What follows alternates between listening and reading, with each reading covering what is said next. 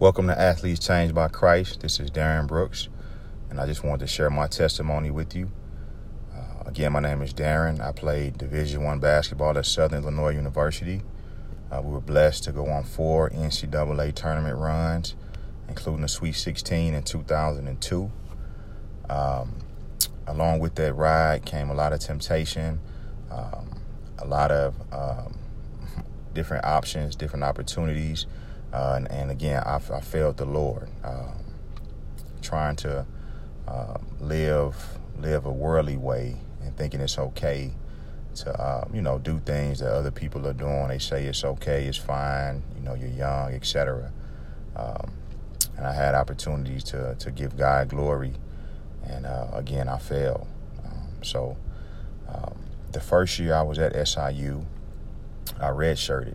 I was a redshirt freshman. I got very little attention on campus, anywhere. But I still hung out with the guys on the team. We went out to dinner. We went to parties and everything. And we struggled that year. We went 16-14. So, again, I was like the invisible man, just around the team, no newspaper articles, no anything, just working hard, just trying to improve and get better. But the following year I played. We went to the Sweet 16. And I was a six-man. I got like six-man of the year on our team, and I come in the game and help us do some things, to help our team continue to move forward. And I also pledged a fraternity that year, Kappa Alpha Psi. And so, along with the success of the team, and along with just being a fraternity, I began to get more notoriety, just in the student center. At parties, wherever I went, the same girls that didn't pay me any attention, now all of a sudden they look at me and, they stare at me. They stare at me and, want to talk to me or at a party, want to dance on me. So things change. And, again, the temptation, I will make excuses, again, for myself and why I'm, participating. And I knew the Bible, I knew the Word. My mother, she brought me up in church, but I wasn't applying it. I wasn't applying it to my life. So again, I made choices that weren't pleasing to the Lord. I would ask for forgiveness, but again, I would just continue to make excuses.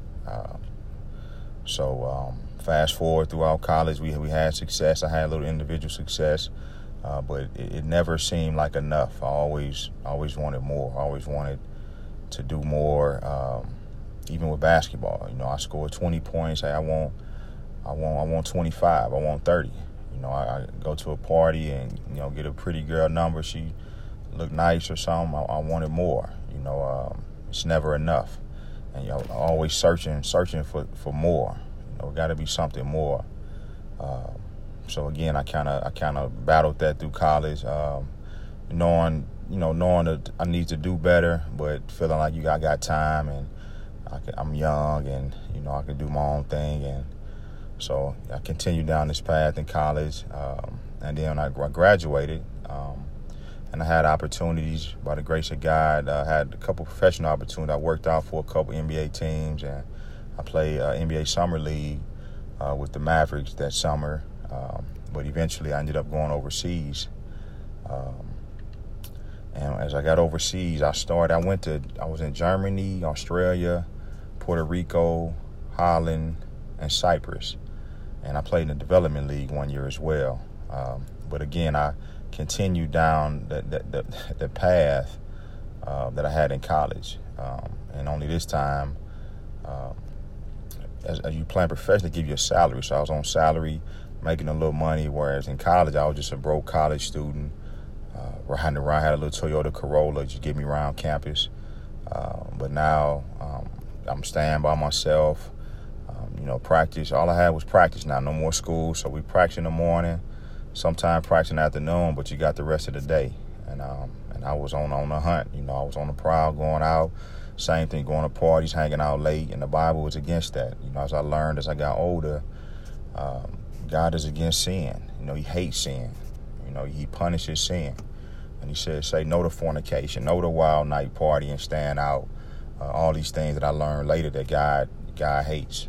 And so, again, I'm playing overseas now. In my third year in Germany, it was the third quarter, and I collided knees with a guy, and I heard a loud pop.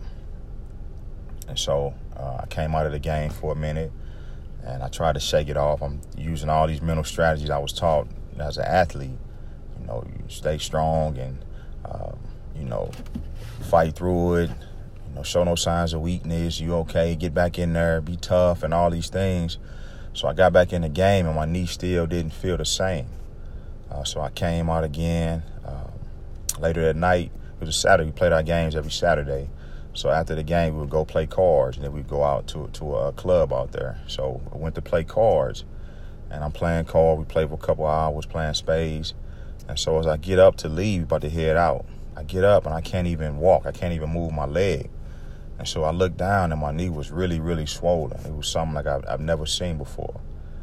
So I ended up they helped me down the steps, and I went home. I called the team doctor, everything the next day. So I had to go to the facility, and they did an MRI. They drained the blood out of my knee. It was so swollen I couldn't even feel it when they drained the blood out of my knee. And I got like 3 MRIs. They thought it was torn meniscus, torn patella, chip, tendon, all kind of different things. They couldn't really see it that well. They wanted to go in there and check it out. But I remember in Germany, even I was in Germany, I read a chapter a night of the Bible. Again, I knew the word. I read a chapter, but it was like the Bible said, it's like looking in the mirror. You know, you see your face for a second, but once you walk away, you forget what you look like. And that's how it was. I read the Bible a chapter a night and go to bed, wake up, and I just go do my thing. But this time it was different. You know, now I felt like my future was in the air. Basketball was in question now. You know, my whole life I've been training, working hard to make it professionally. That was my goal as a kid. I want to go to the NBA. I want to go overseas. Since I was maybe in middle school. And I wasn't gonna stop until I got there. I put God in this box, this basketball box, and you know, please Lord, help me make it to the NBA. Help me, you know, score 20-something points or whatever it was. And God is so much bigger than that. He's so much bigger than a game or a sport or, you know, a situation. Again, as I got older, I learned more about that. But again, my future was in question, and I remember. They were telling me that they don't know how I'm going to, because they offered me a contract in the middle of the season to come back. And it was like double my salary.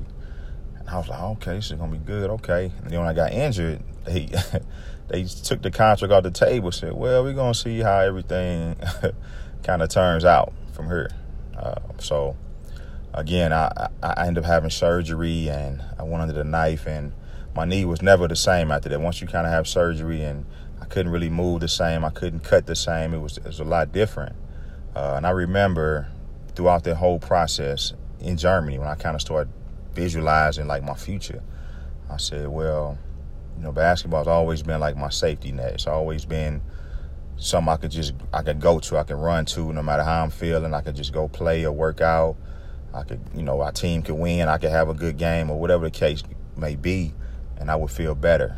I would feel better afterwards. But this was a situation where basketball, it may not happen again. So I remember picking up the Bible and just talking to God, just me and God one-on-one. And I remember telling him, God, that I've been hearing about you, and I want to see if you're real. I want to know if you're what people have been telling me. I don't know what's going to happen with basketball. I put my trust in this game, and it looks like it's coming to an end. And all along, I should have put all my trust in you. So, Lord, if you're real, I want to give my life to you. I want to give you the same attention, the same dedication, the same focus, the same energy and effort that I gave basketball all these years. I want to give to you. And I want you to change my life the way people have been telling me you changed theirs. And I remember after saying that, I had a peace and a calmness over me. Now, I still was a baby in Christ. I was still young and learning, but after that, I came back to the States, and I went to a church in University City, Missouri, called the City of Life Church. And Pastor Joe Lewis Middleton is the pastor, a great man of God. And I remember meeting him and shaking his hand, talking to him, and him breaking down the scripture, meeting with me for lunch or whatever. Any questions I had, I text him or call him. He responded right away and explained it to me. And I'm like, man, okay, I'm starting to really understand more about God and his word and the behavior, the conduct, what he's looking for out of us. It's not about me. It's not about us and just trying to stick our chest out. It's about glorifying God, lifting him up. So I'm like, okay, I'm learning and I'm growing and I'm praying more and just asking God to lead me. Proverbs 3:5-6, trust in the Lord with all your heart and lean not to your own understanding. All your ways acknowledge him, and he will direct your path. So that became like my favorite scripture. Like, man, I want to trust in the Lord and lean not on my own wisdom and knowledge. You know, you don't have it all figured out. You know, trust in the Lord. And again, at the church, I ended up getting baptized and filled with the Holy Ghost, and just giving my life to the Lord. And I was like, man, this is what it's really like to live for Christ. And again, to watch Pastor Middleton live it out and walk it out, I was able to see a man in Christ, not just hear about it, you know, people talking about him, you know, serve the Lord. I was the same way. I say, God's good and this and that. And before I know it, I'm out at some party, taking some woman home, waking up the next day, like, you know, whoa, what happened? You know, so, but to see somebody to actually, you know, walk it out and live their life for Christ, it was a beautiful thing. And so, so again, now it's all about the Lord. And it took me to go through what I went through and reflect on it and say, okay, what did I learn from that? You know, what was God teaching me and showing me? And I feel like for years I was following the worldly way, following, you know, rappers and athletes and, you know, what the world said was okay to do, go out and do all these things. But God said, no, I want you to be married. I want you to have a family. I want you to multiply, you know, to multiply the world with your wife and your children and live for me. You know, the fruits of the spirit, love, joy, peace, kindness, gentleness, all these things. Like, man, I never learned these things. I never really applied them. And now it's like, this is how I want you to live. I want you to live for me.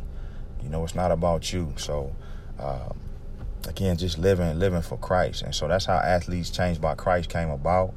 I just want to share, you know, my testimony, my journey, and how God used, you know, what I looked at, what was thought as bad and negative, he can turn it around into something positive.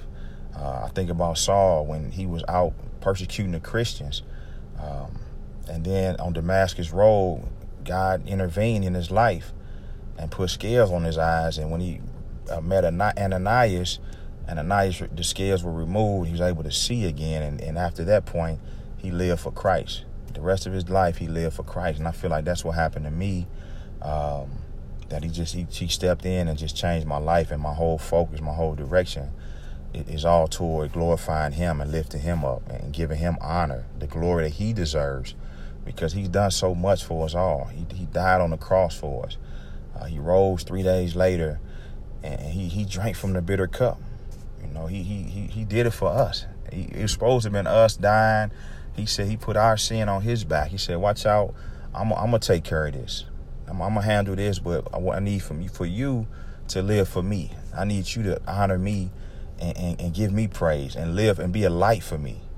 And that's what he wants from all of us. So, again, Athletes Changed by Christ.